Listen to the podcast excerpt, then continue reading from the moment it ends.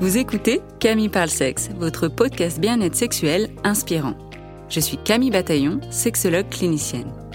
Dans ce podcast, vous l'aurez compris, je parle de sexe, de la sexualité au sens large. Ce podcast se veut un endroit plein de douceur pour parler de la sexualité avec des informations de qualité et des outils concrets pour vous apporter votre dose d'inspiration pour votre intimité. Avec mes invités ou en solo, je souhaite vous donner la crème de la crème en sexologie pour réfléchir ensemble à la sexualité et vous offrir le meilleur de l'éducation sexuelle. J'espère ainsi vous inspirer dans votre intimité, que ce soit seul, à deux ou à plusieurs, et faire vibrer votre sexualité. Alors, bienvenue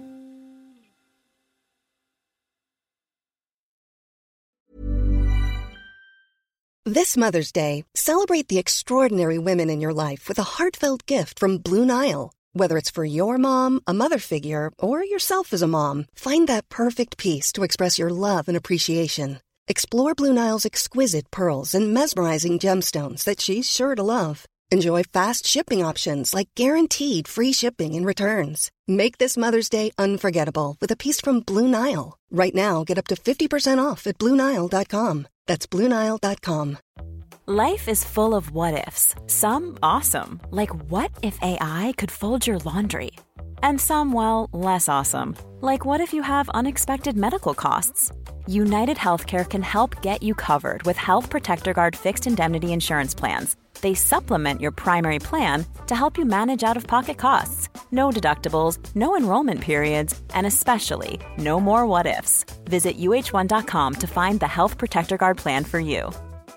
Hey, I'm Ryan Reynolds. Recently, I asked Mint Mobile's legal team if big wireless companies are allowed to raise prices due to inflation. They said yes. And then when I asked if raising prices technically violates those onerous two year contracts, they said, What the f are you talking about, you insane Hollywood ass? So to recap, we're cutting the price of Mint Unlimited from $30 a month to just $15 a month. Give it a try at mintmobile.com slash switch. $45 upfront for three months plus taxes and fees. Promo rate for new customers for limited time. Unlimited more than 40 gigabytes per month. Slows. Full terms at mintmobile.com. Bonjour, bonjour. Un épisode bonus en ce 16 janvier 2023. Alors, un épisode qui va parler de la sexualité en postpartum, mais surtout un regard croisé entre deux professionnels de la santé, Anna Roy, peut-être que vous la connaissez, elle n'est pas inconnue au bataillon. Anna Roy, elle est sage-femme, elle a écrit de nombreux livres, elle milite pour beaucoup de choses et elle fait du bien à de nombreuses personnes. Un regard croisé entre elle et moi. Il faut savoir que la marque Mustela, qui est une marque française depuis 1950 qu'on retrouve un peu de partout chez soi si on a des enfants, a ouvert une maison des parents en novembre 2022 à Paris, une maison éphémère où les parents peuvent se retrouver pour plein d'activités. Et dans une de ces activités, c'était justement une conférence sur la sexualité en postpartum. Et donc pour répondre à cette thématique, ils ont invité Anna Roy. Et Anna Roy a dit, bah, moi je veux inviter Camille Bataillon qui a écrit un super livre là-dessus qui s'appelle Réinventer sa vie intime après bébé. Donc si vous me connaissez, vous connaissez déjà l'existence de ce livre. Pour les personnes qui ne connaissent pas, c'est un livre qui est sorti en juin 2021. Réinventer sa vie intime après bébé, où il y a des chapitres qui expliquent grossesse et sexualité, puis surtout le postpartum, quels sont les bouleversements corporels, psychiques et relationnels, comment on peut retrouver sa vie intime déjà pour soi, en solo, et ensuite quels peuvent être les conseils, les outils pour les appliquer dans sa vie intime à deux. Et donc j'ai eu l'extrême honneur de faire cette euh, conférence avec Anna Roy. Je suis fan d'elle et donc quand elle m'a dit que elle était, elle appréciait mon travail, ça m'a vraiment touchée. Et je remercie aussi Mustela pour leur confiance, euh, pour cette collaboration du coup euh, tous et toutes ensemble. Je laisse place maintenant à cet épisode qui a eu lieu en soirée avec du public et je vous laisse donc place à ce live un super regard croisé aujourd'hui qui est hyper intéressant sur euh, la sexualité pendant le postpartum avec Anna Roy qui est sage-femme et qui a écrit euh, beaucoup euh, d'ouvrages, de, livres et voilà, qui peut, qui racontera après aussi. Elle a beaucoup de vie et Camille Bataillon qui est sexologue. Et je pense que ça va être vraiment très intéressant ce soir et c'est un sujet qu'on aborde peu souvent finalement et qu'on trouvait intéressant de, traiter. Donc je cède la parole maintenant à, à Anna Roy et Camille. Merci beaucoup. Bonjour tout le monde. Bonjour tout le monde. Bah, du coup, un peu pour le déroulé euh, de, cette présentation euh, ce soir, euh, du coup, on va se présenter brièvement. on va rebondir un peu sur pourquoi cette thématique, mais surtout, ça va être un échange entre nous deux, mais aussi un échange avec vous. donc, on espère que vous rebondirez aussi, soit pour partager des expériences que vous avez entendues ou des questions, parce qu'on est là aussi pour y répondre. Anna, est-ce que tu veux te présenter d'abord? Euh, Je m'appelle Anna Roy, je suis sage-femme libérale à Paris. J'ai travaillé, j'ai démissionné l'année dernière de mon poste à l'hôpital.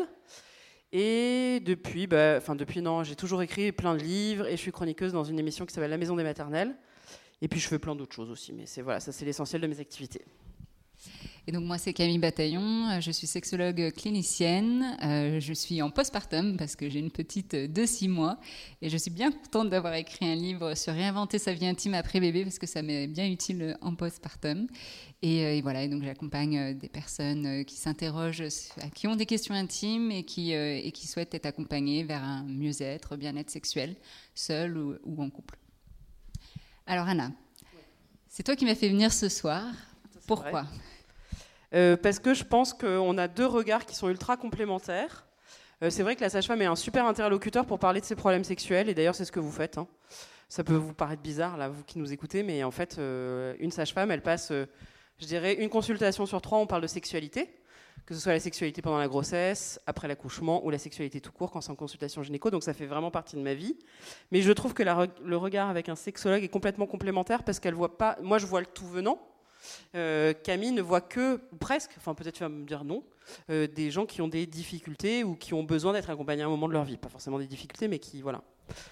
Oui, ça peut être le. Bah, c'est souvent en fait, souvent on vient pousser euh, la porte d'un ou d'une sexologue quand il y a des difficultés. Mais je fais de la prévention en disant qu'il ne faut pas forcément attendre des difficultés. Dès qu'il y a des questions intimes, et ou relationnel, c'est le bon moment euh, pour venir. Et effectivement, les gens qui, qui, poussent la porte d'un ou d'une sexologue, bah, ça demande déjà beaucoup de courage. Et donc, bah, bien sûr, on n'a pas euh, tout venant et, c'est bien dommage. Mais du coup, euh, c'est pour ça que je viens aussi ce soir pour bah, donner de l'information et puis peut-être aider des personnes qui se posent des questions, qui n'osaient pas consulter, à venir pousser la porte. Et puis Camille, elle n'ose pas le dire, mais en fait, elle est spécialiste du slow sex que je connaissais pas moi-même très bien. Donc elle, elle m'ouvre déjà à moi-même plein de portes. Vous allez voir, c'est assez intéressant et elle ouvre des, voilà, des perspectives qui sont intéressantes. Oui, on a eu des bonnes discussions euh, en off et du coup, euh, on s'est dit qu'on allait rebondir aussi comme ça via des questions. Euh. Et surtout, interrompez-nous autant que vous voulez, c'est-à-dire vous me posez autant de questions que vous voulez. C'est surtout ça qui est intéressant. Ouais, n'hésitez vraiment pas. Bah, Anna, déjà, c'est vrai quand on pense sexualité postpartum, il y a souvent ce marqueur des six semaines. C'est à partir de six semaines en postpartum où là, euh, le médecin, c'est ça, euh, va dire, euh, va dire bah, feu vert ou pour, pour de la sexualité. Est-ce que tu peux nous dire un peu plus ce marqueur? Alors moi, en tant que sage-femme, je suis pas du tout d'accord avec ça. Hein. Ces six semaines, c'est complètement bullshit. Hein. Il, faut il faut oublier ça de sa tête. Ça dépend pour qui. Ça peut être le lendemain de l'accouchement. Il y a des gens en maternité, on, ouvre la porte et on fait ah bon bah je vais refermer la porte. Donc ça arrive, vous voyez, il y a des gens qui ont une vie sexuelle très intense, qui reprennent dès, ça m'est arrivé vraiment plusieurs fois, hein, c'est pas une blague. Et puis il y a des gens qui vont reprendre un an, deux ans, trois ans, quatre ans, et même jamais, peut-être parfois de certains. Donc cette limite des six semaines, c'est une limite qui correspond aux critères physiologiques, et je crois qu'il ne faut pas vous arrêter à ça. Enfin, je crois qu'il ne faut pas s'arrêter à ça. Oui, bien sûr, s'il y a des fils. Moi, j'aime pas trop que vous ayez des relations sexuelles avec pénétration quand il y a des fils. Mais en vrai, la science dit pas euh, que c'est interdit, mais c'est vrai que ça peut trop, un peu trop étirer les fils il y a un risque de surinfection et tout ça, mais en fait, vous faites ce que vous voulez en vrai. Quand on parle de ce marqueur six semaines, c'est surtout à cause de ça. Quand on pense sexualité avec pénétration. Voilà. Alors qu'on sait que la sexualité sans pénétration est de la sexualité aussi. Ce n'est pas que des préliminaires. Tout à fait. Non, mais ça, ça c'est voilà. je te laisse rebondir. Et donc bon, il y a ce marqueur des, six semaines. On va quand même quand même le dire parce que bah, et même quand on parlait en off, euh, où certaines personnes disent euh, Bah, mon médecin me parlait des six semaines, c'est bon, vous pouvez prendre des rapports, euh, voici la contraception.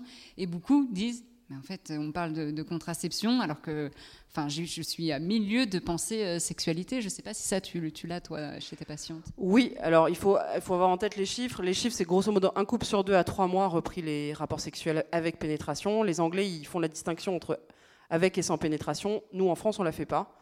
Et donc, nous, on sait qu'en France, sexualité avec pénétration, c'est euh, un couple sur deux à trois mois.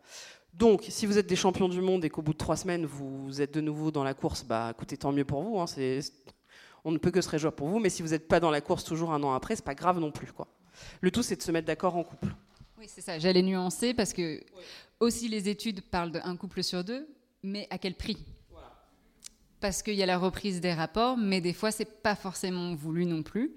Euh, et souvent, là, bah, je vais parler euh, pour les femmes, les femmes, les personnes qui ont accouché, qui vont dire bah, j'ai repris parce que peut-être qu'il y avait de la pression du partenaire, parce qu'il y avait peut-être de la pression soi-même, parce que bah, je, pense que comme il y a le marqueur des six semaines, tout le monde a déjà repris, donc je suis déjà en retard trois mois après. Alors que comme tu l'as dit, en fait, euh, au cours de l'année postpartum, c'est une reprise tout doucement, et ça veut quand même dire qu'il y a quand même des couples qui vont même reprendre après cette année-là. Et puis, qu'est-ce qu'on entend par reprendre euh, une, vie, une vie sexuelle? Mais du coup, voilà, moi je questionne ça, c'est à quel prix?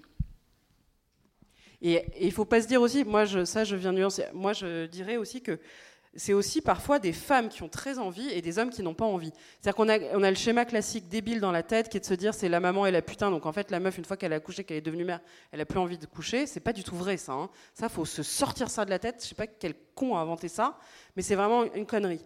Euh, moi, je vois aussi énormément de femmes en fait qui ont grave envie de reprendre et avec un mec qui dit mais en fait, moi, c'est pas mon moment, donc arrête, fous-moi la paix. Hein, c'est pas dans le sens cliché forcément. Et il y a même des femmes qui sont inquiètes. Elles se disent mais je comprends pas, il a plus de désir, il m'aime plus. En fait, pas du tout. C'est juste que le mec il a besoin de dormir pour avoir une libido. Ça peut être aussi bête que ça. Oui, il y a souvent cette croyance aussi désir égale amour. Et donc, qu'est-ce qui se passe quand il n'y a plus de désir? Est-ce que ça veut dire que je n'aime plus mon ma partenaire? Et donc, ça voudrait dire qu'il faudrait que j'ai des rapports sexuels pour prouver mon amour. Donc ça aussi, c'est à déconstruire. On peut très bien aimer une personne et avoir une, libido qui fluctue, et donc des fois un désir qui fluctue aussi. Donc déjà de déconstruire ça, qu'on peut aimer une personne et que son désir ne peut ne pas être là à ce moment-là, c'est déjà important. Et puis oui, tu dis, il y a des hommes effectivement euh, pour qui en fait en postpartum, bah, le désir il s'est en allé. Euh, et donc là, c'est intéressant d'avoir une, conversation en fait, parce qu'il y a cette croyance en se disant, bah ça y est, il me trouve plus désirante, mon corps il a changé, ça y est, il me trouve plus attirante. Et des fois, en fait, de se poser, de poser ces questions-là, et je sais que pour beaucoup de couples, euh, c'est dur d'avoir des conversations honnêtes et des conversations autour de la sexualité. Mais des fois, en fait, ça permet bah, d'avoir des réponses, en fait, finalement, et des fois de se dire Ah bah non, mais en fait, bien sûr que je te trouve toujours attirante, mais moi, euh, là, j'étais focus sur bébé, et, finalement, euh, la sexualité, euh, c'était, j'y pensais pas. Ou alors, bah, j'ai pas envie de te faire mal. J'ai peur de te faire mal, j'ai peur que ça fasse, fasse, mal, donc je préférais attendre que tu reviennes vers moi. Et comme tu faisais pas le pas, parce que pour beaucoup de femmes aussi, c'est difficile de faire le, pas vers, la sexualité. Il peut y avoir aussi, euh, qu'est-ce qu'il peut y avoir d'autre pour, les hommes? Il peut y avoir en fait plein de choses, des fois aussi des traumatismes de ce qui s'est passé pendant l'accouchement, parce que souvent bah, on va se concentrer aussi sur la personne qui est accouchée, mais la personne qui est aussi euh, dans la salle d'accouchement peut voir, peut entendre des choses et a besoin des fois de déposer ça. Ça, je crois que c'est vraiment important de dire aux coparents, enfin à vos amoureux, vos amoureuses, euh, qui se sentent libres d'exprimer ce qu'ils ont vécu en salle d'accouchement. Parce qu'il y en a qui ressortent vraiment traumatisés de l'accouchement et qui n'osent pas le dire parce que bah, je vais pas me la ramener alors qu'en fait ma femme, elle, elle a accouché. Quoi. Et ça, vraiment, euh, ça fait vraiment des troubles dans la sexualité. Moi, je le vois tous les jours. Euh, des types qui ont vu des trucs qu'en fait ils n'avaient pas du tout envie de voir et qui sont en état de stress post-traumatique, quoi, tout simplement. donc ça, c'est vraiment important qu'ils aient l'espace, que vous leur laissiez cet espace. Je sais, c'est pas facile parce que vous en avez chié, etc. Je comprends. Mais en même temps, euh, c'est pas parce que vous en avez chié que l'autre il en a pas chié aussi, quoi. Et donc ça, c'est vraiment important de laisser aux hommes et aux femmes de femmes euh, la possibilité de s'exprimer sur ce truc. Ça, c'est vraiment important. Même si vous êtes concentré sur votre ressenti, il faut arriver à se pencher sur le ressenti de l'autre, quoi. Et alors, quels peuvent être les facteurs en postpartum qui fait que ça joue sur la libido? Est-ce que toi, tu as des idées euh? ah, Oui.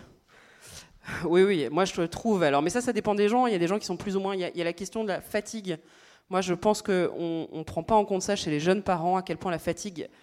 Euh, il y a un grand professeur de médecine qui dit euh, le manque de sommeil tue. Moi, j'aime beaucoup qu'on dise ça parce que c'est vrai.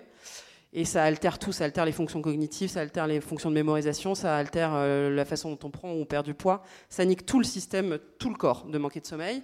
Et s'il y a un premier truc que ça fait sauter, c'est la libido. Et moi, il y a des gens qui me disent, mais Anna, nous, on n'a plus de libido, on n'a plus envie de coucher ensemble. Je les envoie à Fontainebleau. Fontainebleau, c'est vraiment mon endroit où j'envoie tous les couples parisiens pour passer le week-end. Ils vont à Fontainebleau. Ils me disent, putain, mais Anna, c'était le paradis, euh, sans l'enfant, bien sûr. Ah, mais Anna, c'était le paradis. Putain, c'était une sexualité, mais débridée, extraordinaire. Bon, voilà. Donc en fait, juste parce qu'ils avaient dormi toute la nuit, quoi. Point. Donc des fois, le sommeil, je pense que ça impacte. La question de l'espace aussi, il y a des gens qui ont des petits espaces, en particulier dans les grandes métropoles, et qui du coup bah, sont intimidés par la présence de l'enfant ou de sa proximité immédiate. Il y a le fait que la sexualité est bornée dans le temps et dans le- vraiment bornée dans le temps. Moi, je sais et que mes patientes elles disent voilà, il va falloir faire l'amour en 18 minutes avant qu'il se réveille. C'est pas très romantique quoi comme euh, vision des choses. Il y a la peur question- qu'il se réveille. euh, Voilà, voilà, c'est ça, d'être là. euh. Il y a la question de la douleur, il y a, enfin, il y a mille questions enfin, qui sont des freins. On reviendra sur Ouais. la douleur. Mais un des quand même des indicateurs presque les plus importants et qu'on oublie, c'est comment était la sexualité avant la grossesse. Donc il y a tous ces facteurs-là, mais un des plus importants, c'est comment était la sexualité avant grossesse. Et on a tendance, et c'est pour ça que c'est important d'en parler, parce qu'on se dit, j'ai peur d'avoir des enfants parce que j'ai peur que, ça, que ma vie sexuelle soit foutue. En fait, ça vient juste amplifier des choses de votre sexualité, mais qui étaient présentes déjà avant, et qui des fois, on n'en avait peut-être pas conscience. Mais on le voit en séance, en tout cas moi je le vois en séance, bah, des personnes qui viennent et qui disent bah, j'ai plus de libido depuis que j'ai accouché, ou j'ai des douleurs depuis que j'ai accouché. Alors ça peut arriver dans une, min- une minorité de fois où c'est effectivement lié à un accouchement, lié au postpartum et à tout ce que tu as dit, la fatigue, euh, l'état de la relation, euh, le soutien, le stress, la dépression, etc. Mais souvent quand on vient creuser, il y avait déjà des petits éléments avant par rapport à l'état de la- la relation déjà aussi. Ou alors s'il y avait des douleurs à la pénétration, s'il y en avait déjà des fois un petit peu par-ci par-là, et en postpartum, bah, ça va être amplifié. Ou alors que la libido, bah, c'était déjà pas très excitant ce qu'il y avait au menu, bah, ça me donne encore moins envie en postpartum parce qu'il y a encore tout ce tas qui s'ajoute. Et c'est pour ça que c'est important de faire de la prévention et de l'information là-dessus et d'avoir ces informations-là en grossesse ou même avant. Mais avant, on va se dire, bah non, ça ne me concerne pas. Euh, pour, euh, pour savoir et pour pouvoir du coup être accompagné aussi quand justement il y a déjà des, des difficultés ou même quand le couple déjà on sent que c'est peut-être pas très stable de pouvoir consulter avant parce qu'après ça va juste être euh, un amplificateur et on n'a plus le temps vraiment d'y prendre soin aussi. Les douleurs. Ouais, alors ça, c'est vraiment. Ça, c'est un de mes grands, grands trucs. C'est que souvent, les femmes. Souvent, ça arrive, euh, je crois que c'est un tiers ou 45%, je me rappelle plus du chiffre, mais enfin, après un accouchement, à trois mois, les femmes ont, mal, souvent quand elles ont des rapports sexuels. Ça, c'est un truc qui me rend cinglée. Parce que vous allez, vous, vous, êtes plutôt confiante et sympa, et vous allez confier à votre gynéco, à votre sage-femme, je suis désolée, j'ai mal, euh, voilà, j'ai mal quand je fais l'amour. Et puis là, on vous dit, ben oui, mais c'est normal, vous venez d'accoucher. Et puis vous êtes devenue mère aussi, hein, vous savez, euh, dans la tête. Ça, si quelqu'un vous dit ça, vous, vous dites ah oui, ah oui, et vous allez vite trouver une autre sage-femme ou un autre médecin. Ça, c'est vraiment quelqu'un qui répond ça à trois mois, c'est presque criminel. Moi, je reçois de- des patientes là.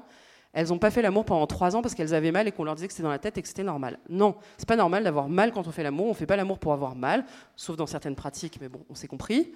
Euh, et donc, vraiment, si ça vous fait mal alors que ça vous est pas mal avant, il faut qu'on trouve la solution. Et la solution de la tête est une solution qui arrive tout, tout, tout, tout, tout, tout, tout en dernier. Avant, moi, j'ai plein de portes à fermer, d'infections, euh, de cicatrices qui ont mal cicatrisé. J'ai 10 milliards de trucs à voir avant de pouvoir dire ah bah peut-être qu'il y a un blocage psychologique. Ça, en fait, ça m'arrive jamais quasiment. Le blocage psychologique, c'est hyper rare en vrai. Tout le reste, c'est des trucs très défaisables. Alors, est-ce que c'est moi? Est-ce que c'est un kinésithérapeute? Est-ce que c'est un chirurgien? Est-ce que je trouve toujours quelqu'un qui va régler le problème et je n'ai aucune de mes patientes qui ne trouve pas une solution à ces problèmes de douleur périnéale. J'attire votre attention, il y a une association de sages-femmes magnifique qui s'appelle Périnée Bien Aimée. Elles ont un site internet. Et là, vous avez des sages-femmes qui sont référencées et spécialisées dans les doul- douleurs vulvaires et périnéales. C'est des meufs qui font un travail de... extraordinaire, vraiment exceptionnel. Voilà. Et on vous dit, c'est pas pour euh, faire peur, euh, c'est se dire que ça peut arriver et qu'il y a des solutions. Donc c'est ça, en fait. En fait, ce qui nous rend dingue, c'est d'entendre des femmes qui souffrent et qui souffrent et qui souffrent pendant des années et des années, alors qu'il y a des solutions qu'elles n'auraient pas dû souffrir pendant des années. Euh, et là encore, ça peut être euh, des douleurs qui peuvent apparaître pour la première fois ou qui peuvent être en fait chroniques, mais ça se soigne. Et ça se soigne quand il y a une équipe parce que c'est jamais juste en voyant, euh, en voyant juste une sage-femme ou juste une sexologue ou juste un kiné que ça se règle.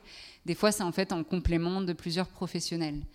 Donc, euh, par exemple, kiné, sage-femme, bah, pour euh, voilà, tout ce qui est manuel, euh, sexologue bah, pour tout ce qui est un peu psychosexo, ce qu'on va dire, des outils, mais il y a plein de choses qui peuvent être des solutions qui existent vis-à-vis de, vis-à-vis de la douleur et même des fois de revoir du coup les pratiques et du coup de se dire bah, est-ce qu'on peut envisager la sexualité autrement que par la pénétration tant qu'il y a des douleurs ou en tout cas accompagner d'une manière différente en revoyant la manière dont dont vous faites l'amour?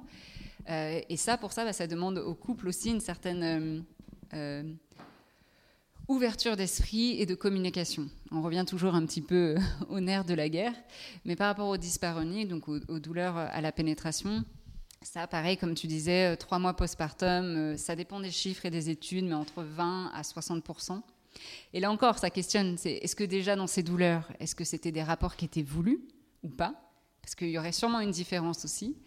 Euh, est-ce qu'on s'est senti que voilà, il fallait reprendre vite fait? J'avais quand même, j'étais quand même inquiète, j'étais pas rassurée. Et puis bon, ma partenaire me pressurisait, donc je suis retournée vers la sexualité. Et puis il y a eu des douleurs ou est-ce que c'était désiré? Et là, c'était des douleurs dans d'autres cas qui peuvent être peut-être aussi plus, euh, plus physiques. Et j'attire juste un truc, comme ça vous l'aurez en tête, c'est sur la sécheresse vaginale en, en postpartum. Il y a deux choses auxquelles il faut penser, parce qu'on se dit, c'est bizarre, j'ai plus de désir et tout.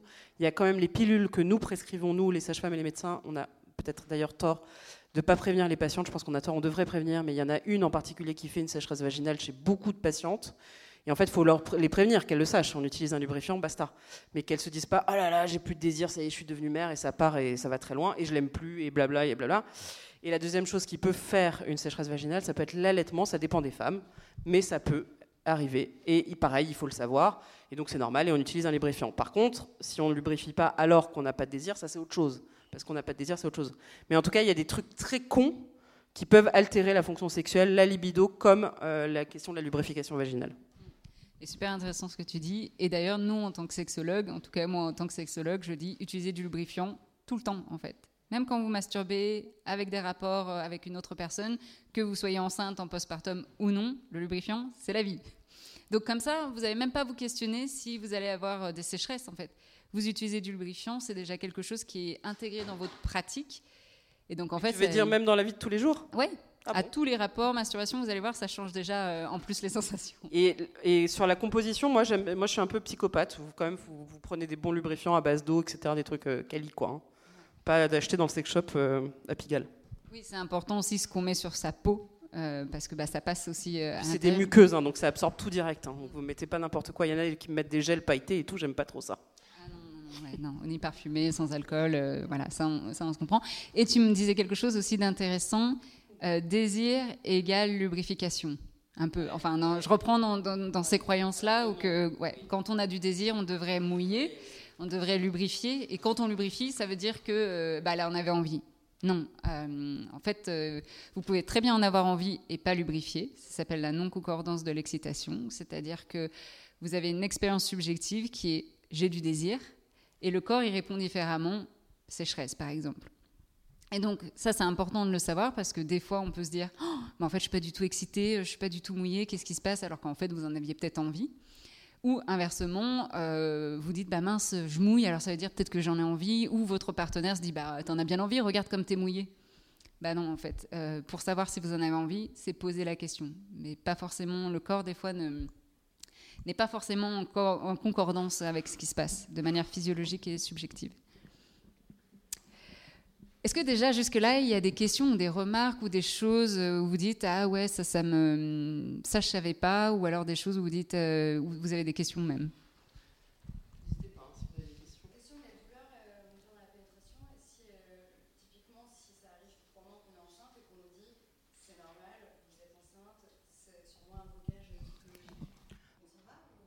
Ah oui, je trouve ça nul. Ah bah oui, non, non, faut pas écouter ça. Hein. Ouais. Et c'est peut-être pas grave, et c'est peut-être juste parce que c'est la grossesse et que vous avez un état hormonal qui s'est modifié et que du coup vous avez un truc, euh, voilà, c'est peut-être rien, mais c'est pas un blocage psychologique. Premier juré, craché. Mhm. Oui, et que au moins, euh, au moins, il puisse, du coup, quand on entend douleur, que le professionnel de santé puisse dire, bon, bah, allez voir euh, un ou une sexologue, allez voir quelqu'un, mais au moins une recommandation. Et par rapport aux douleurs, c'est vrai que pour la première fois, il y en a qui peuvent expérimenter ça pendant la grossesse, des fois au deuxième, à partir du deuxième, troisième trimestre. Euh, il faut, faut, dédramatiser, parce que c'est vrai que si tout de suite on se dit, ah, ça va être tout le temps comme ça, non, pas forcément. Ça peut être un état, une phase. Ce qui est important dans ces moments-là, c'est de s'écouter euh, d'écouter son corps. Donc pareil, lubrifiant base, basique, tout le temps.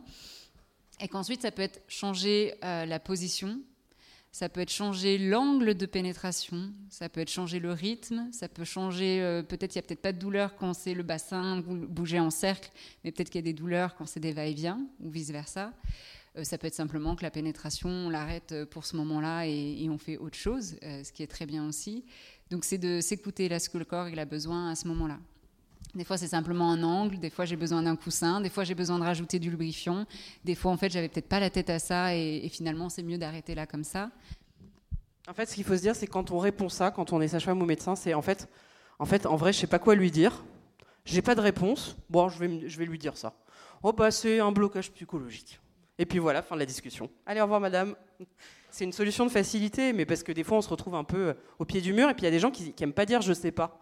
Moi, j'aime bien. ça je m'en fous, moi. J'ai pas de, je, je suis pas, j'en ai rien à foutre, donc je dis bah je sais pas.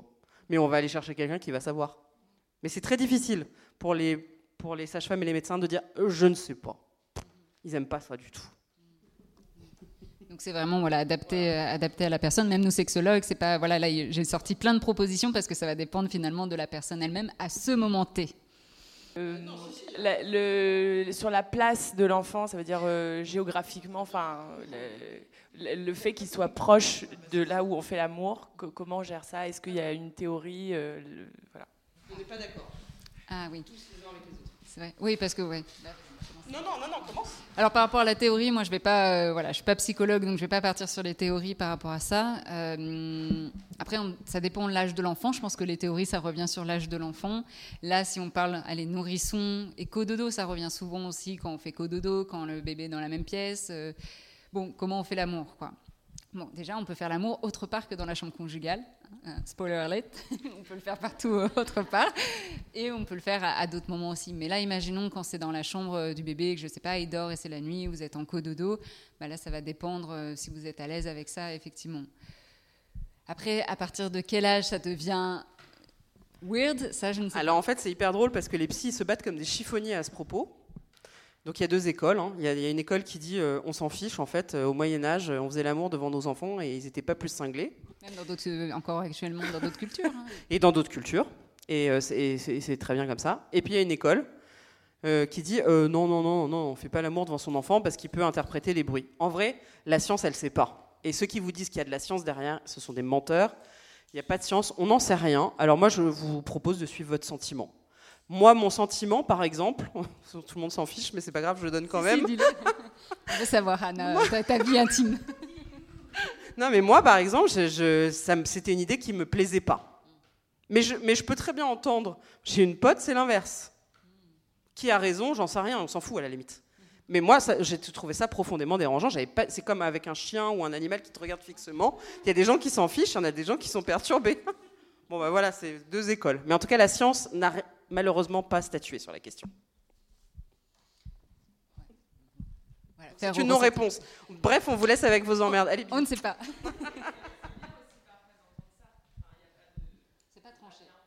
Non, il n'y a pas de consensus scientifique, et ceux qui affirment le contraire sont des menteurs. Il y a une deuxième question Ah, Le micro, ah oui. Attends, ton micro, ton micro, il est sans fil.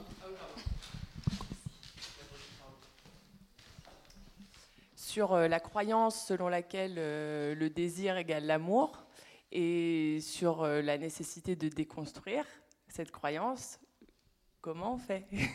Quels sont les bons mots pour expliquer aux coparents? Euh, faut qu'ils viennent en séance du coup.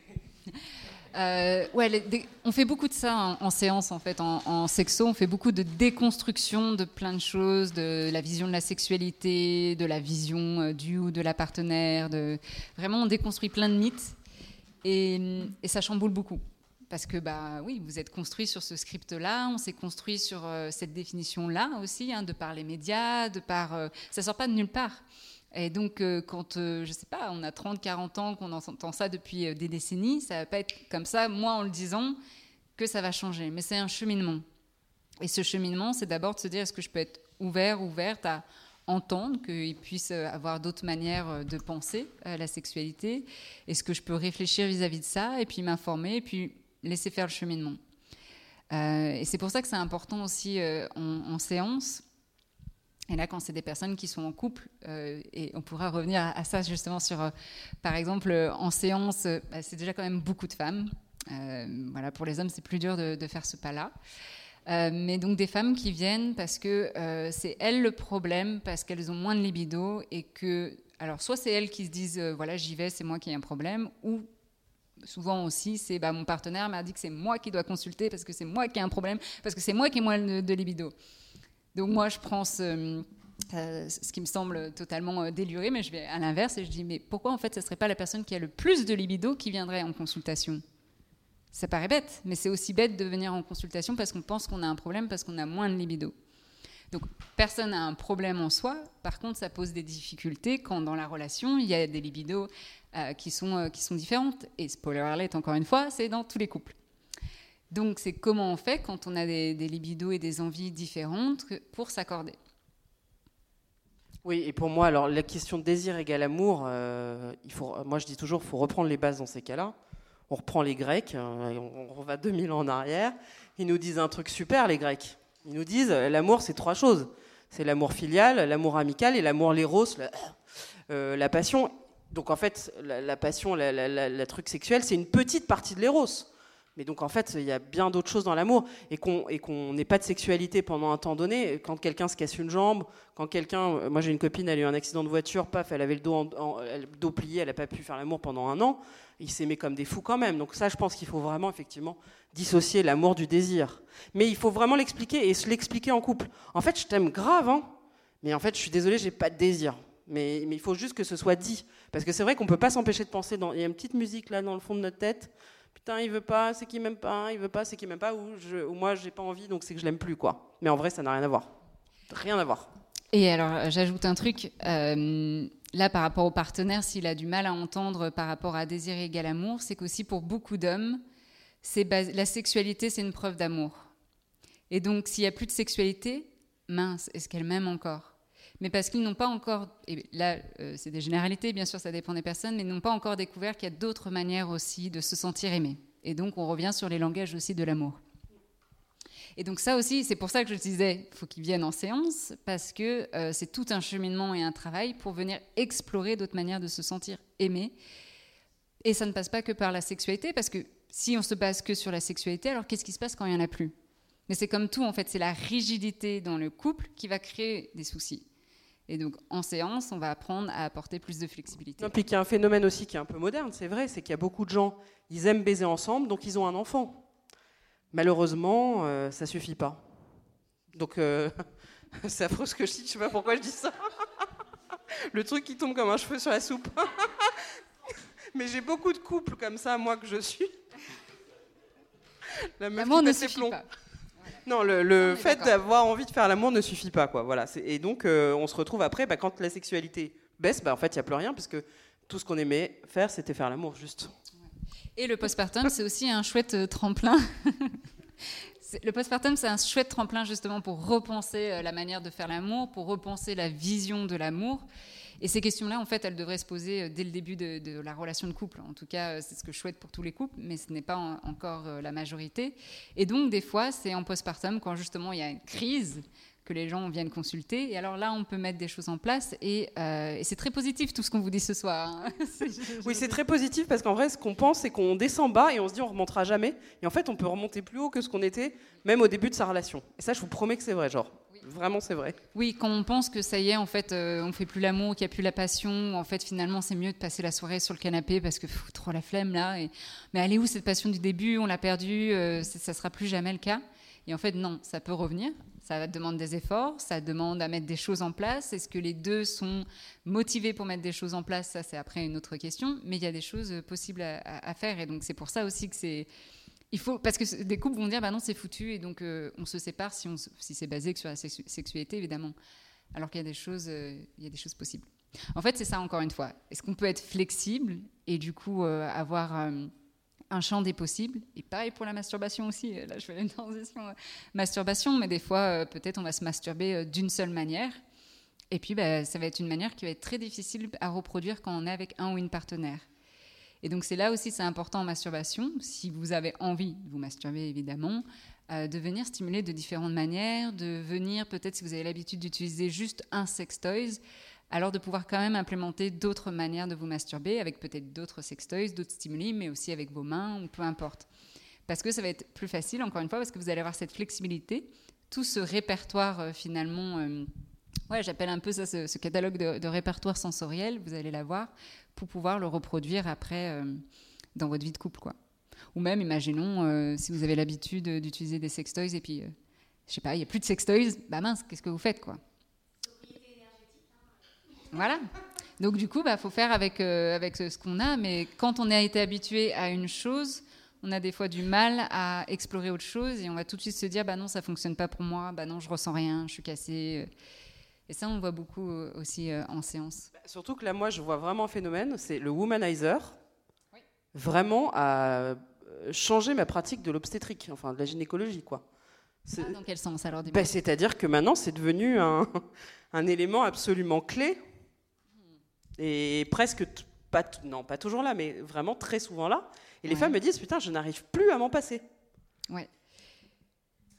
Alors ça c'est intéressant aussi parce que du coup en séance après on a euh, pareil. En fait ça vient du coup je, moi je challenge ça, je nuance euh, parce que du coup encore une fois je peux plus m'en passer donc je n'utilise que ça. Et donc en fait je me retrouve quand même bloquée. Et donc en séance nous après on doit réparer entre guillemets euh, ce que le womanizer fait. Donc bref, en fait, c'est pas ni bien, ni, ni, bien, ni mauvais. C'est encore la variété, encore une fois. Pour pas être euh, dépendant, on va dire, d'une seule forme de stimulation. Et parce qu'un womanizer ne remplace pas, n'est pas comparable à une main, n'est pas comparable aux mains de, du ou de la partenaire ou au pénis. Donc si on s'habitue à une forme de stimulation, après on a du mal à accueillir d'autres stimulations. Et donc là, on peut faire la transition sur le slow sex. Exactement. Ça, c'est le truc de Camille. Donc elle va vous parler de slow sex. Bon, le slow sex, est-ce que vous connaissez Est-ce que vous connaissez pleine conscience, slow sex euh, Qui en a déjà entendu parler Qui sait ce que c'est? Ouais, ok. Ouais. Euh, alors le slow sex, en fait, c'est il y a plusieurs définitions, mais en fait, je vais dire slow sex, c'est ralentir pour mieux ressentir. Le slow sex, c'est être dans le moment présent et être à l'écoute de ses sensations corporelles. Donc, être dans le moment présent, par exemple dans une, activité sexuelle avec quelqu'un, par exemple, bah, c'est pas déjà penser à l'orgasme. C'est pas déjà penser à la liste de courses ou à penser ce qui se passera après ou à se dire mon orgasme il doit être comme ça et ça doit aller vite, etc. Là, vous n'êtes pas dans le moment présent, vous êtes déjà trop loin. Et c'est normal que du coup vous ressentez pas tout le temps ou pas les sensations qui se passent au moment présent parce que vous ne mettez pas un temps d'arrêt en fait. Et le slow sex, ça vient remettre de la conscience dans ce que vous faites. Et la conscience, donc ce qu'on appelle la pleine conscience, méditation, euh, toutes ces pratiques-là, ça s'applique en fait dans, tous les, toutes les étapes, euh, enfin dans toute la vie, quoi. Et, euh, c'est intéressant parce qu'il y a des études hein, qui ont été faites justement en pleine conscience en sexologie et qui ont montré plein de bénéfices. Et c'est pour ça que j'utilise moi dans ma pratique parce que je l'ai expérimenté déjà, mais aussi parce que je vois les bénéfices que ça peut apporter. Je vois par exemple quand il y a des difficultés à atteindre l'orgasme, quand il y a des douleurs, euh, quand il y a un manque de libido, bah, pleine conscience, pleine conscience, pleine conscience. On va essayer de mettre, apporter des outils pour que dans votre vie, vous puissiez euh, prendre un temps de pause pour être à l'écoute de ce qui se passe dans votre corps. Et pourquoi c'est important? Parce que si par exemple déjà, imaginons, il y a des douleurs et que vous êtes là, je check out, je suis en train de penser à autre chose, vous vous coupez de vos sensations. Alors on peut se dire c'est peut-être bien quand il y a des douleurs de se couper de ses sensations, en même temps, c'est un signal d'alarme, et donc il faut l'écouter, et ça permet de rediriger, de dire ah, stop, là en fait, euh, peut-être euh, moins de pénétration, ou alors ralenti, ou alors là, c'est le moment de rajouter du lubrifiant. En fait, d'être à l'écoute de ces sensations au moment même, ça permet de réagir. Ou de se dire, bah là, là j'étais en train de me dire, euh, bon, j'étais en train de repenser à ma liste des courses, ah tiens, pourquoi? Ah bah finalement, en fait, là, la manière dont il ou elle me caresse, bah là, je sens pas grand-chose. Alors peut-être que c'est temps de changer peut-être la caresse, ou en fait, j'ai besoin de changer de position ou euh, peut-être j'ai besoin d'éteindre la lumière, comme ça je suis plus à l'aise d'être dans le moment présent.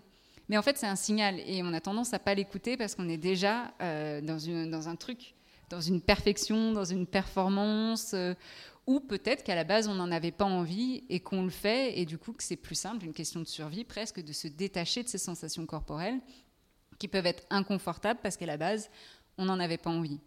Mais donc ça permet de revenir vraiment, être aligné avec vous, ce que vous avez envie, vos désirs ou non, envie, et, euh, et, être vraiment à l'écoute de vos sensations. Quoi. Non mais moi je découvre avec vous, hein. enfin je... Euh, oui oui je pense que c'est effectivement important.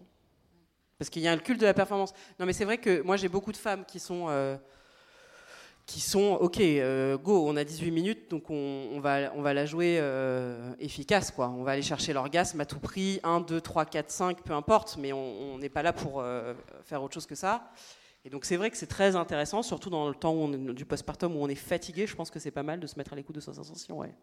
Et même de l'avoir fait avant, parce que des fois en postpartum Ouais. c'est déjà difficile, Si. mais en fait si vous avez déjà, c'est une pratique. En fait c'est au quotidien. Oui, mais alors donc- attends, de façon très pratique, Ouais. comment on se forme au slow sex? On peut faire des retraites euh, de, de tantra, on peut faire, euh, on peut En venir couple en séance. Oui, en couple, euh, ouais, ça peut être chouette. Ouais, Mais alors là, c'est carrément. euh, C'est un budget, c'est tout un, tout un truc. Mais non, euh, ou aussi en, en séance, c'est ce qu'on voit. Mais euh, parce que ça demande, c'est une pratique. Donc en fait, au début, ce qui est challengeant, et surtout souvent les personnes qui vont avoir du mal à, à être dans le moment présent, sûrement les personnes qui ont presque le plus besoin de ça. Mais parce que ça vient challenger en fait. Euh, parce qu'au début, c'est pas confortable. On va se dire, mais en fait, ok, je ralentis, je suis à l'écoute de mes sensations, mais là, je ressens rien. Euh, il se passe rien. Et en fait, oui, il se passe rien. Enfin, il se passe des choses, mais en fait, le temps qu'on connecte avec la conscience, avec ce qui se passe au niveau corporel, c'est des séances et des séances de pratique. Et trop rapidement, les personnes vont arrêter avant même de voir des résultats parce que ce sont des personnes qui ont besoin de résultats. Et euh, souvent, c'est là quand c'est des femmes qui viennent pour justement, euh, je n'ai pas d'orgasme, je n'ai jamais eu de sensation orgasmique, euh, la masturbation, ça me fait rien. J'ai déjà essayé, alors je leur dis, bah, vous avez essayé combien de fois? Deux, trois fois ou des dizaines et des dizaines de fois? Ah non, deux, trois fois, et puis c'est vraiment pas mon truc, j'ai rien ressenti. Mais en fait, ça aurait mérité de persévérer. Et puis, combien de temps vous y avez accordé? Ah bah au bout de cinq minutes, j'ai vu que ça faisait rien, donc j'ai arrêté.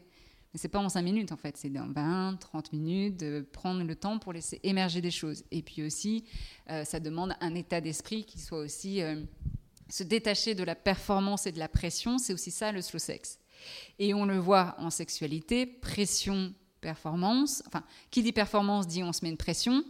C'est un tu, un tu de tout. Ça tue le désir, euh, ça crée, ça crée plein de souffrances euh, dans la relation, ça peut créer des problèmes euh, érectiles aussi, ça crée des douleurs. On se met une pression de malade.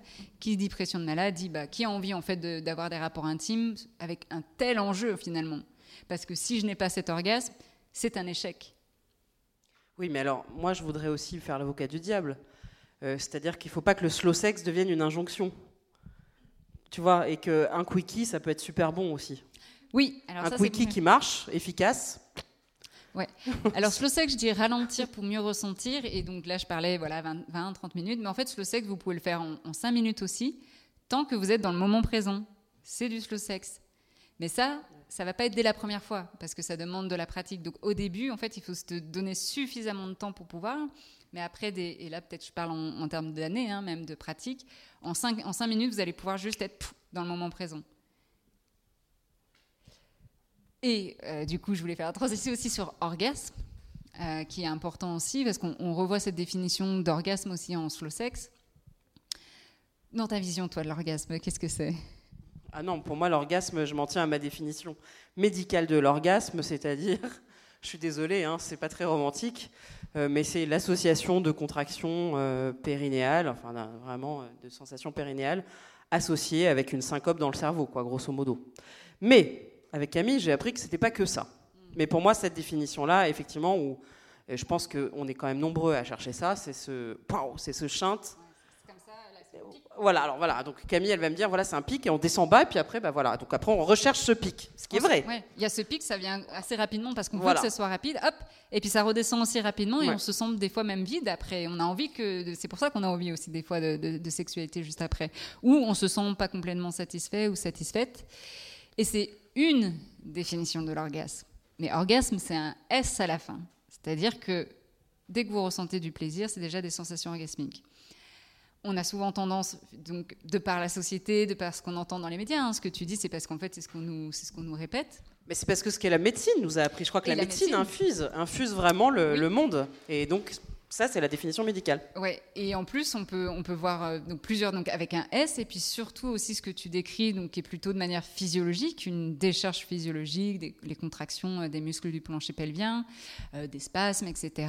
Bah ça, c'est plutôt un orgaste, donc quelque chose de physiologique, et orgasme, c'est quelque chose qui est plutôt dans le cérébral, on va dire, dans bah, je me sens euh, waouh, complètement des fois dans un autre monde, euh, j'ai cette volupté euh, sexuelle, je me sens pleine, pleine ou plein, satisfait, même des jours après le rapport intime. Et dans notre société, quand on est dans cette recherche de performance, dans cette recherche, j'ai besoin de cette dose, et ben des fois c'est le lendemain déjà on, pourrait presque y retourner ou, pas parce que justement on se dit bah en fait finalement à quoi bon? Mais quand on est plus dans ce euh, moins dans ce pic mais plus dans cette vague dans cette ondulation ça peut durer même plusieurs jours après et orgasme, donc c'est à l'écoute de toutes ces sensations corporelles. Et quand ça, on, en parle en séance, euh, bah, des fois, une séance pour certaines femmes, c'est se dire, à la séance d'après, elles reviennent et disent Ah, mais en fait, finalement, mais bien sûr que j'ai eu des orgasmes. J'y prêtais juste pas attention parce que j'étais focalisée sur ce que j'ai ressenti une fois comme sensation et je me disais que c'était un orgasme. Et donc, je me disais Il faut absolument que j'ai cette même sensation. Mais en fait, en étant comme ça, en mettant une visière, vous pouvez pas écouter ou sentir toutes les autres sensations qui gravitent autour, qui sont déjà des orgasmes. Et donc de repenser la vision de l'orgasme, la vision de la sexualité, souvent les personnes, je leur dis, mais en fait, vous avez déjà tout sous le coude. Mais est-ce que vous pouvez vous arrêter un moment pour regarder, pour explorer? Et donc ça demande de repenser sa sexualité. Et oui. Oui, après, il y a quand même, je voulais dire quand même que, juste un mot sur le clitoris, qui est donc le. Alors, du coup, je n'ose plus parler avec toi à côté, mais. euh, le clitoris, c'est quand même l'organe du plaisir, oui. Euh, chez la femme. Et donc, en tout cas, oubliez cette histoire. Vous savez, on vous a raconté qu'il y avait un orgasme vaginal, un orgasme clitoridien. Ça, c'est bullshit, si vous ne le savez pas. C'est juste, est-ce que l'orgasme va être aller jusque dans les branches très profondes? C'est là qu'on va dire c'est un orgasme vaginal. En fait, c'est quand même un orgasme clitoridien qui va euh, aller euh, sur l'intégralité du clitoris. C'est pour ça que des fois, il y a des femmes qui disent Ah non, non, non, mais moi j'ai deux types d'orgasmes. Et de fait, c'est presque vrai parce que ça dépend. Euh, voilà, de, de, l'endroit du clitoris. Ça, c'est vrai quand même. oui, ça maintenant on parle plus euh, cette dichotomie orgasme clitoridien, orgasme vaginal. Bravo. bonne, euh, bonne note. Mais on n'en parle plus. Et puis bah, c'est depuis la découverte aussi bah, voilà, de vraiment cet organe parce que en fait ce qu'on voit et ce qu'on touche souvent, bah, c'est le gland du clitoris, donc la partie externe qui peut être plus ou moins gros euh, selon les personnes, qui peut être des fois même euh, euh, recouvert par le capuchon du clitoris, qui peut être des fois une zone inconnue, non, non explorée par soi et ou par les partenaires. Mais il y a aussi des sensations à l'intérieur quand, par exemple, il y a une pénétration, et pas forcément du pénis, mais autre chose.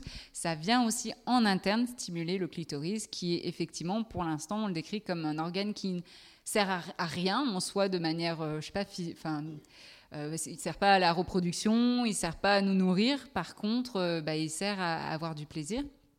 Et il est enchâssé. Alors là, vous voyez, j'ai la suite dans les idées. Il est enchâssé dans les muscles du périnée, ce clitoris.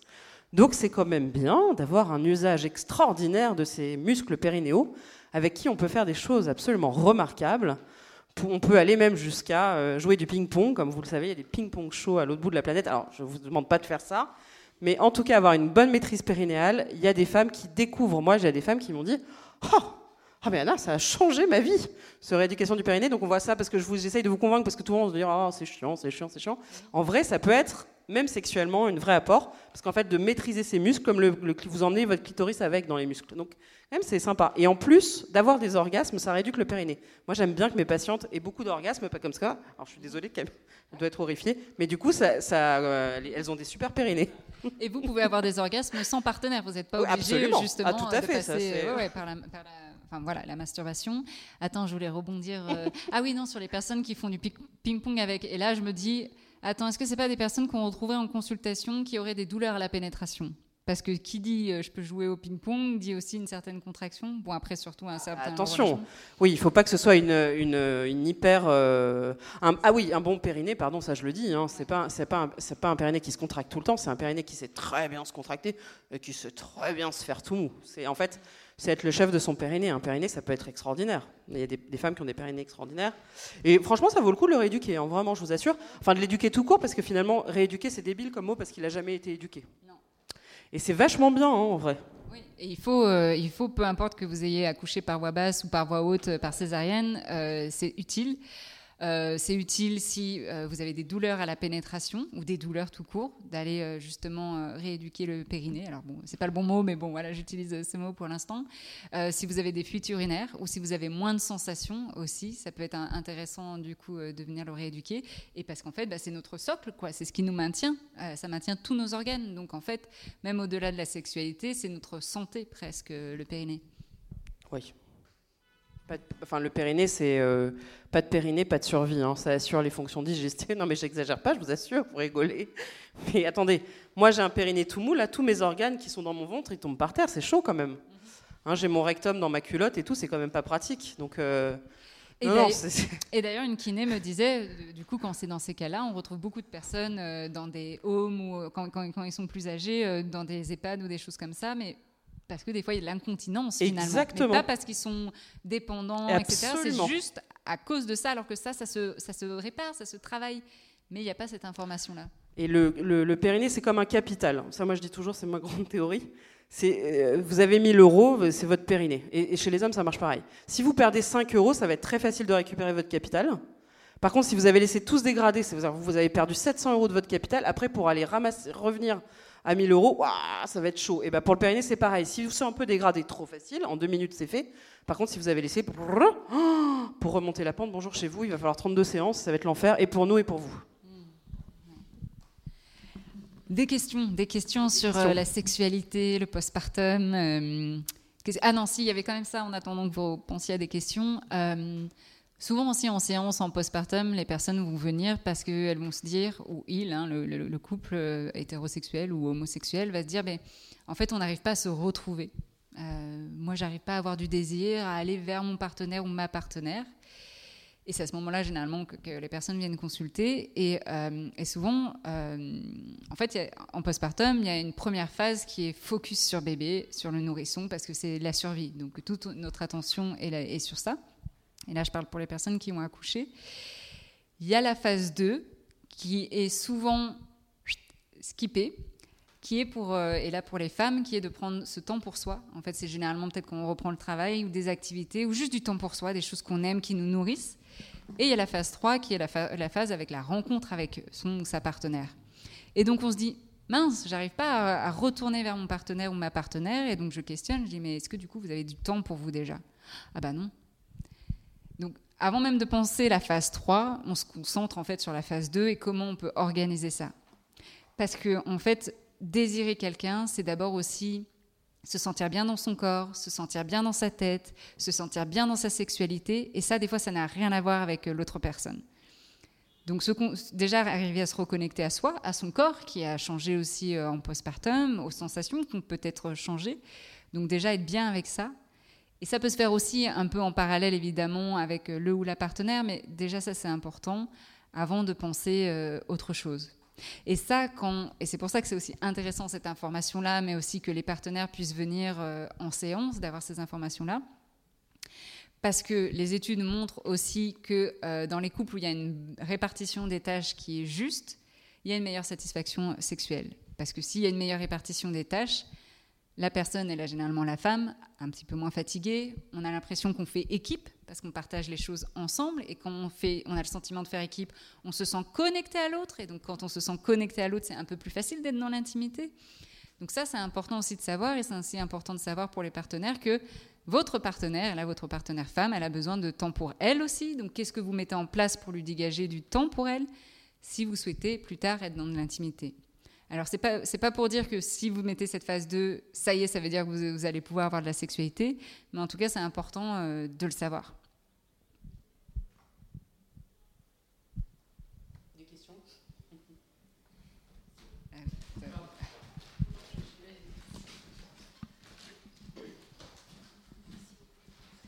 Euh, du coup, c'est pas tellement une question, c'est plus euh, pour rebondir sur, sur ce que vous avez dit. Je trouve ça hyper intéressant l'explication là sur l'orgasme parce que je trouve que c'est quelque chose sur lequel on met énormément de pression au final, d'autant plus ces dernières années avec tout ce qui est clitoris, etc., dont on parle vachement plus. Alors oui, c'est bien parce que du coup, euh, ces messieurs ou ces dames euh, s'occupent plus euh, des autres. Mais d'un autre côté, ça met aussi, enfin, je trouve que ça met vachement de pression sur le partenaire et sur soi-même. Parce que quand vous parliez, par exemple, des grands pics orgasmiques, alors qu'en fait, euh, il peut y avoir plein de vagues, il y a des gens qui sont très heureux en ayant euh, uniquement des vagues, mais le partenaire en face, parfois, peut se poser mille et une questions sur est-ce que lui, il a bien fait les choses ou elle a bien fait les choses, etc. Et du coup, je trouve que euh, toute cette explosion autour du, du clitoris et du, euh, du plaisir féminin, parfois, elle n'a pas eu que du bon. Parce que même les gens bien intentionnés, au final, euh, se font. Enfin, du coup, c'est des gens qui sont bien intentionnés, se font des coups de flip tout seuls et euh, ça fait mouliner. Est-ce qu'au final, ça aussi, ça n'a pas un impact sur la libido? Parce que tu te dis que tu n'es pas forcément euh, au niveau pour l'autre, donc euh, tu flippes, donc tu y vas moins. Mm. Donc déjà, il y avait cet aspect-là. Et je voulais rebondir aussi sur quelque chose que vous avez dit en première phase, Camille. C'est à un moment, vous avez parlé donc euh, d'un dysfonctionnement dans le couple.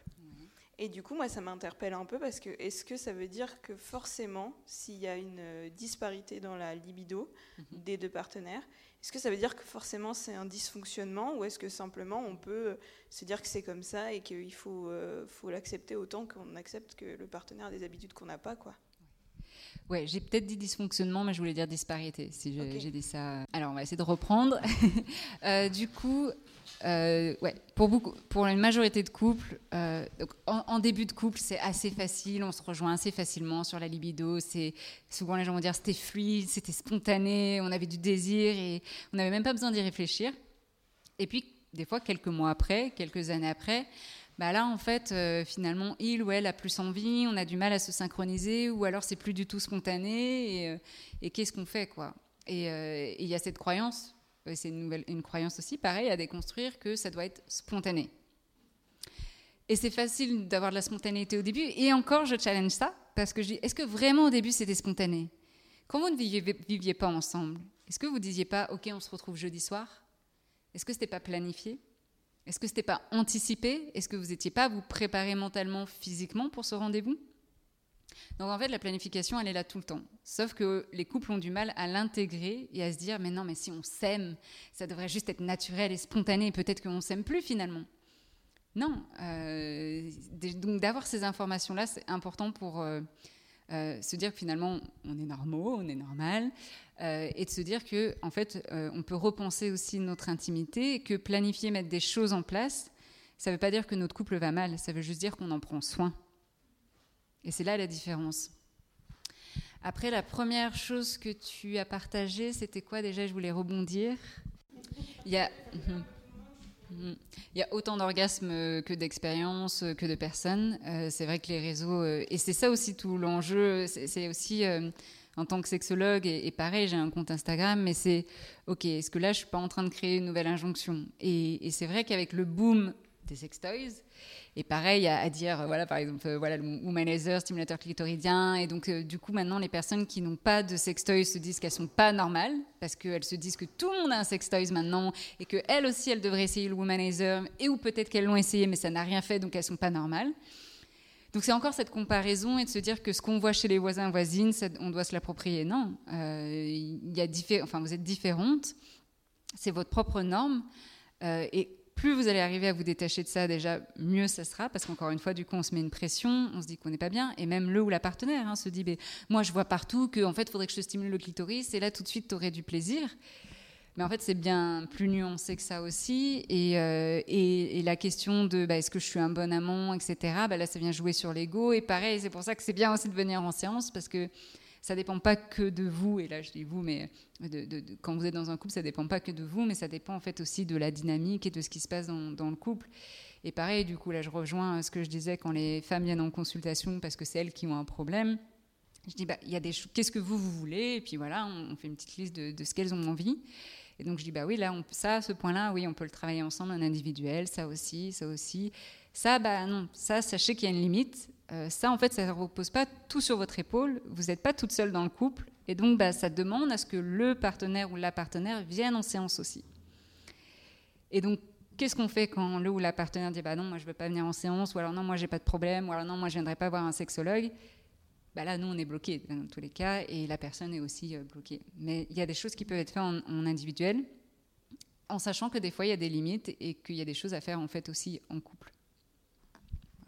Oui, non, mais les disparités dans le couple, c'est quand même. euh, ça peut ne pas poser problème, mais ça peut aussi poser des problèmes. hein. Ah Enfin, moi, j'ai vu beaucoup euh, et de femmes et d'hommes. euh, ça, ça va 5 minutes, mais ça va pas à 7. Et donc, moi, je pense que là, quand même, il faut faire entrer un tiers dans la relation. Enfin, me semble-t-il, quand je dis un tiers, je ne parle pas d'un nouveau partenaire. À chaque fois, on me dit ça, fois. mais putain, les gens, quand même, ont l'esprit mal tourné. Bon. Ça peut être excitant aussi. hein. Mais en tout cas, faire rentrer un tiers, je veux dire faire rentrer ouais, euh, soit un sexologue, soit une sage-femme si on n'est pas à l'aise avec le sexologue, soit n'importe qui, Un- enfin n'importe qui ou presque, mais faire rentrer un tiers, quoi. Mais je- si quand même, il faut quand même avoir en tête que les disparités dans la sexualité, ça peut très bien se passer, mais ça peut aussi pas bien se passer. C'est chiant. Et surtout Quand même. quand il y a des extrêmes. Voilà. Quand, voilà. Euh, quand il y a des gros extrêmes ou que quand euh, il y a cette rigidité finalement, une personne qui reste sur sa position, bah pareil, moi je dis, euh, j'ai pas de mag- baguette magique, euh, faut déjà qu'il y ait de la motivation. Si vous venez en séance, faut que vous soyez motivé à remettre en question des choses, à peut-être repenser différemment, et ça prendra le temps que ça prendra, hein, c'est pas en un claquement de doigts. Mais si vous n'êtes pas motivé, si vous n'êtes pas prêt à y mettre du vôtre, bah moi je peux rien faire dans tous les cas. Je peux vous proposer tous les outils, ça ne changera rien. Et donc c'est pour ça que je disais il y a une limite aussi. Euh, et des fois c'est mais qu'est-ce que je fais si mon partenaire il veut vraiment pas et qu'il veut pas se remettre en question? Bah voilà, je reste comme ça quoi. Je, je sais pas quoi vous dire. Il y a rien à, rien à faire en fait. Donc après c'est qu'est-ce que je fais de cette situation? Est-ce que je reste comme ça et je serai quand même bien comme ça? Ou est-ce que je serai pas bien comme ça? Et donc euh, Mais je, pense- je pense quand il y a des, vraiment des grosses disparités comme ça avant d'avoir un enfant, je pense que c'est quand même bien euh, d'aller explorer ça avec un tiers pour être sûr qu'on a envie de s'engager là maintenant tout de suite avec quelqu'un sur une certaine durée. hein. Enfin, on revient à la même chose. En fait, voilà, exactement. C'est que c'est des questions qu'il faut se poser euh, avant. ouais. En fait, c'est vrai que les gens, maintenant dans la parentalité, mais ça c'est un vrai sujet de société, c'est que les gens font des enfants, alors des fois sans réfléchir du tout, en n'imaginant pas qu'ils sont en train de créer un business, une business unit avec, euh, avec un enfant, parce que c'est vraiment créer une entreprise familiale, ils n'ont pas cette notion-là, qu'il y a plein d'aspects chiants et d'aspects pas marrants, et qu'en fait on n'a pas envie de s'associer avec n'importe qui, et qui se retrouvent en fait le lendemain de l'accouchement, putain mais pourquoi je suis avec ce mec quoi? Moi j'ai beaucoup de patientes comme ça, qui se réveillent le matin et disent Ah, putain j'ai fait une connerie quoi. Et ça c'est vraiment, vraiment fréquent. Parce que encore- Vraiment ouais, fréquent. parce qu'encore une fois, ça n'a pas été euh, conscientisé aussi dans la relation, donc d'où l'enjeu aussi, et, c'est jamais trop tard hein, pour le faire. Et des fois, bah, la- la- l'accouchement, enfin le postpartum, c'est un, un déclic euh, aussi, Euh, mais c'est important, important de quelle est notre vision du, du couple. Pour le postpartum, bah, comment on va s'organiser, euh, qui va s'occuper de l'enfant, de quelle manière on se répartit pour que ça semble juste. Mais il y a plein de questions comme ça qui ne sont pas abordées par les couples. Et ça, c'est ça, c'est quand même euh, choquant. Euh, donc, euh, donc C'est pour voilà. ça que c'est aussi dur dans le couple après l'accouchement. Parce qu'en fait, il y a plein de questions. Nous, avec mon, mon mec, mais bon, je ne devrais pas raconter ça, mais je vous le raconte, c'est qu'on s'est engueulés comme des chiffonniers parce que j'étais sage-femme. Donc, j'ai été confrontée à des situations, le couple qui a pas d'enfant, le couple qui a un enfant malade, le couple qui a ceci, cela. Et j'ai dit à mon mec, j'ai fait une liste de toutes les situations difficiles, et je lui ai dit, maintenant, on va débattre de tout. Il m'a dit, putain, t'es vraiment... Mais il a été OK. Et donc, on est infertile, qu'est-ce qu'on fait? Alors, On s'est battu, mais comme des chiffonniers. Se battre à en venir aux mains. Moi, j'avais envie de l'étrangler. Je me rappelle d'une fois sur un pont de Paris, j'avais envie de le. Mais je pense que c'était très bien d'avoir cette phase de. On va essayer de voir si on, quand même on est un peu raccord, genre. Ouais, savoir si. euh, et sur, par exemple, sur l'infertilité, on n'était pas du tout d'accord. Mais on s'est dit, on n'est pas d'accord, mais on tente quand même l'aventure ensemble. Mais on n'était pas du tout d'accord. Pas du tout, du tout. Voilà. Et donc le lien avec la sexualité aussi, c'est de se dire, est-ce qu'on a les informations en postpartum aussi? Parce que des fois aussi, il y a cette croyance, et là pour les hommes, se dire, bon, pendant la grossesse, c'est un peu, ok, c'est un- un- un- une bulle, voilà, il se passe ou il se passe rien, voilà. Mais en postpartum, bon, bah allez, c'est bon, ça revient à la normale. Non, il faut pouvoir avoir des informations, et plus les couples sont informés, mieux ça se passe dans leur intimité, plus on peut challenger aussi et apporter cette flexibilité-là, mieux ça se passe. Et donc de, dire aussi les choses, dire bah voilà j'ai lu euh, ça sur le postpartum, euh, la sexualité, il peut se passer ça, comment, comment on affronte ça ensemble? Si jamais, euh, si jamais ça va pas, qui sont les personnes ressources? Est-ce que tu es d'accord pour aller consulter avec moi si j'ai ce souci ou si on a ce souci? Et là aussi, ça veut, ça veut dire aussi quelque chose. Est-ce que je peux m'engager avec quelqu'un qui, avec qui on fait équipe finalement? En fait, merci pour cet échange et ça me fait penser à plein de choses. Euh, je me disais, quand on parlait tout à l'heure, l'amour, c'est euh, le désir, donc cette association qui peut être faite.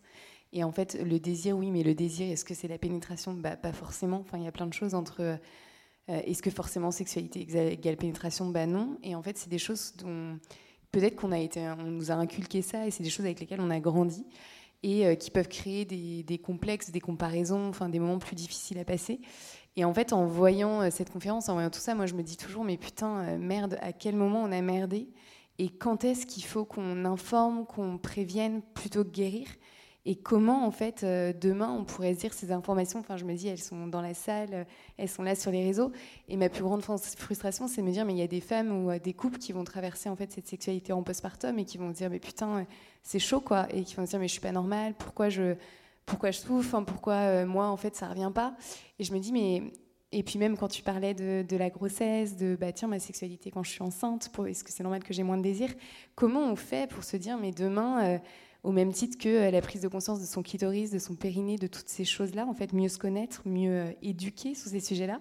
Euh, comment on pourrait faire faire en sorte que tout le monde soit au courant? C'est hyper idyllique comme, comme truc, mais de se dire que plus de gens soient sensibilisés sur ces sujets tellement importants et tellement finalement animaux. Enfin, c'est la façon dont on fonctionne pleine d'espoir parce qu'il faut se rendre compte qu'il y a dix ans, quand j'ai commencé ma carrière, je me suis dit, je vais passer ma vie à servir les sages-femmes et les femmes et, les, et, les, familles des femmes j'ai pris cet engagement euh, en prêtant serment et tout, c'était sérieux. Euh, on revient de l'âge de pierre. Hein. Enfin, il y a dix ans, c'était. Moi, je parlais, je me rappelle, j'écrivais des textes, je parlais dans le désert, personne ne m'écoutait. Donc, il y a quand même. Il faut dire ce qui s'est passé de bien. Euh, le postpartum, c'était un mot qui n'existait même pas. Moi, j'en parlais, j'en de quoi tu parles, toi? Et donc, voilà. Donc, moi, je suis quand même assez optimiste sur le fait que, quand même, l'information circule vachement plus.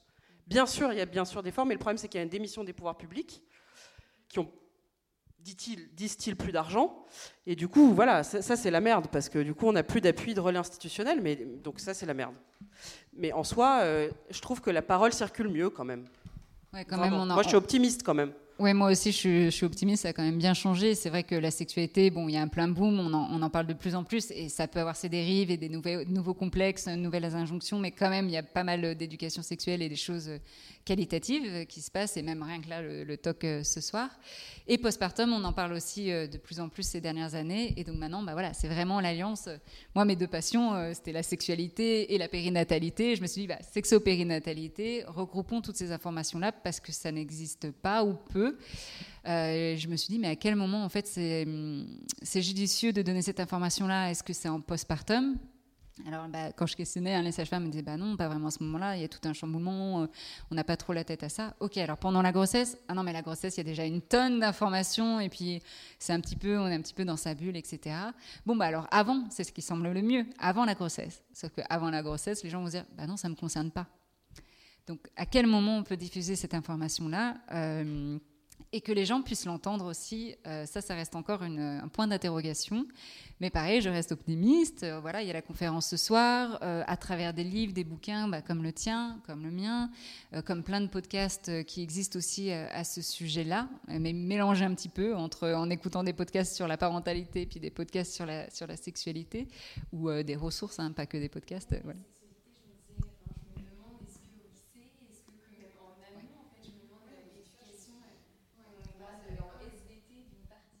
Alors, là, il y, a alors malheureusement, en fait, il y a des sages-femmes qui le font, beaucoup, mais le problème, c'est que c'est gratuit.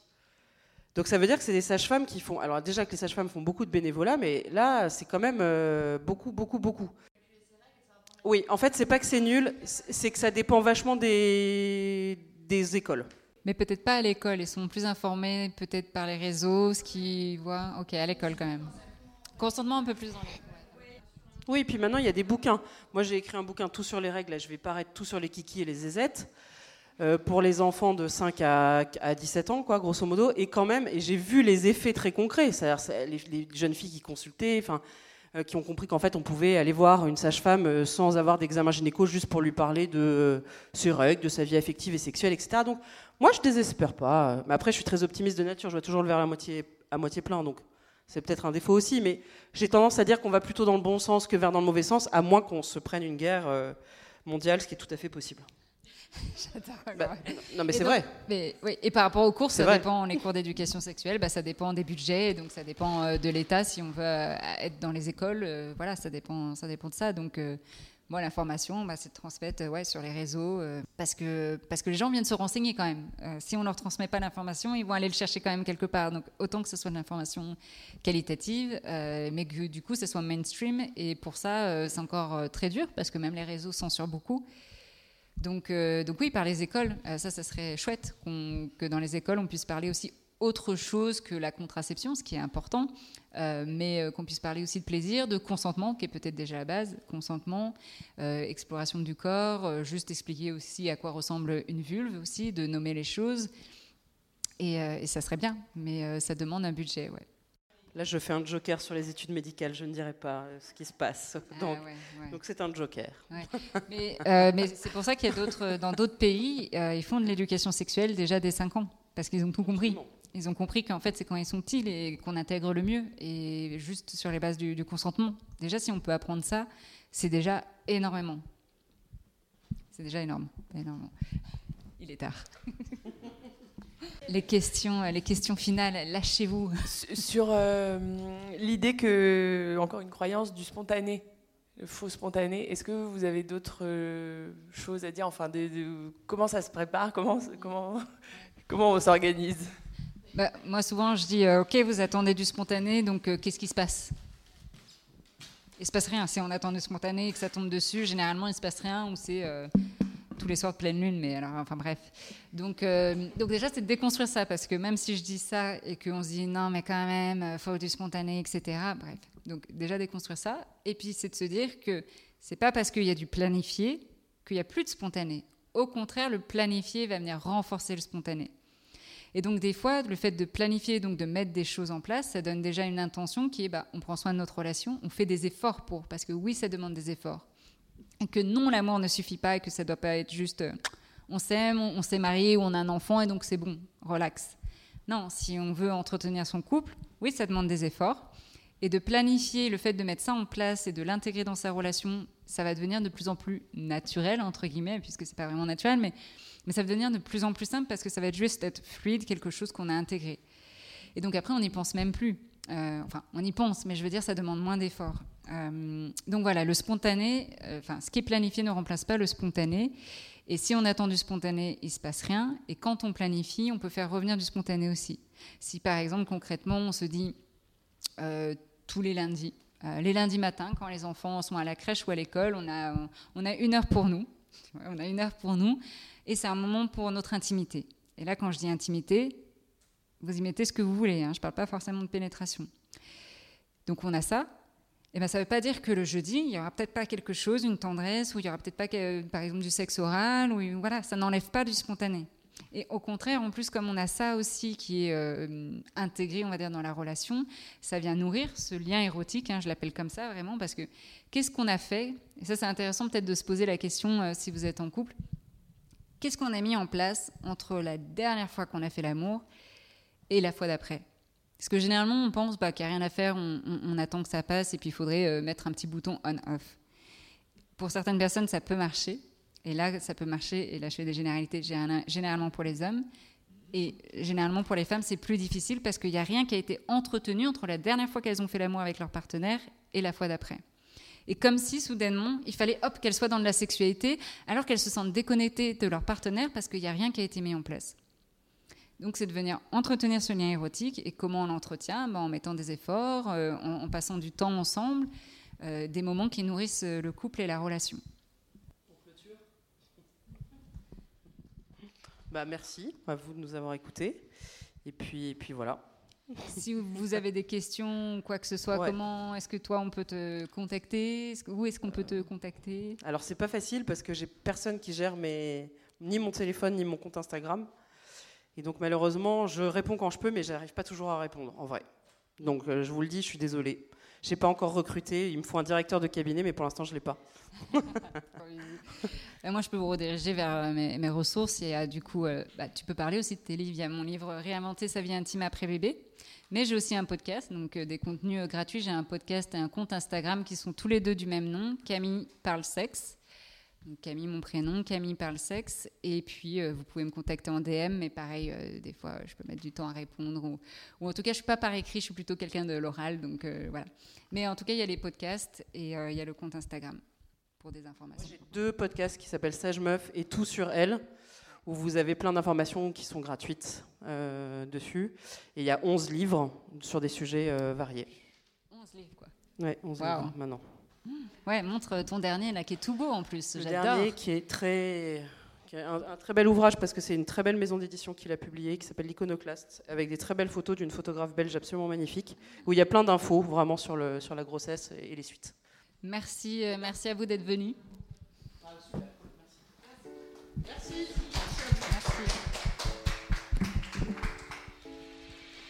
Et voilà, c'est la fin de cet épisode. Si vous êtes arrivé jusqu'au bout et que vous m'écoutez en ce moment, c'est que cet épisode vous a plu, que vous avez appris des choses, ça je l'espère. D'ailleurs, n'hésitez pas à m'en faire part sur les réseaux sociaux ou encore mieux de laisser un avis sur votre plateforme d'écoute, par exemple Apple Podcast. Si vous avez des suggestions d'invités ou de thématiques, n'hésitez pas à me le dire sur mon compte Instagram Camille Parsex où je partage également des informations. Si cet épisode vous a fait penser à une amie, à votre voisin, à peut-être des patientes, des clients ou même à votre partenaire, partagez cet épisode avec un message tout doux. En attendant de revenir dans vos oreilles, je vous souhaite de belles expériences intimes. À tout bientôt.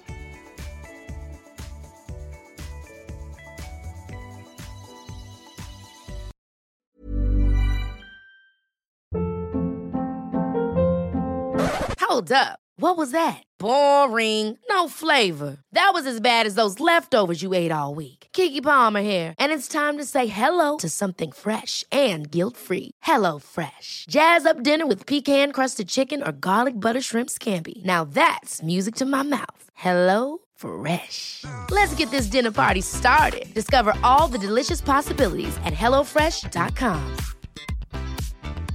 Planning for your next trip? Elevate your travel style with Quince. Quince has all the jet setting essentials you'll want for your next getaway, like European linen, premium luggage options, buttery soft Italian leather bags, and so much more. And is all priced at 50 to 80% less than similar brands. Plus, Quince only works with factories that use safe and ethical manufacturing practices. Pack your bags with high-quality essentials you'll be wearing for vacations to come with Quince. Go to quince.com slash pack for free shipping and 365-day returns. Mom deserves the best, and there's no better place to shop for Mother's Day than Whole Foods Market. They're your destination for unbeatable savings, from premium gifts to show-stopping flowers and irresistible desserts. Start by saving 33% with Prime on all body care and candles. Then get a 15-stem bunch of tulips for just $9.99 each with Prime. Round out Mom's menu with festive rosé, irresistible berry chantilly cake, and more special treats. Come celebrate Mother's Day at Whole Foods Market.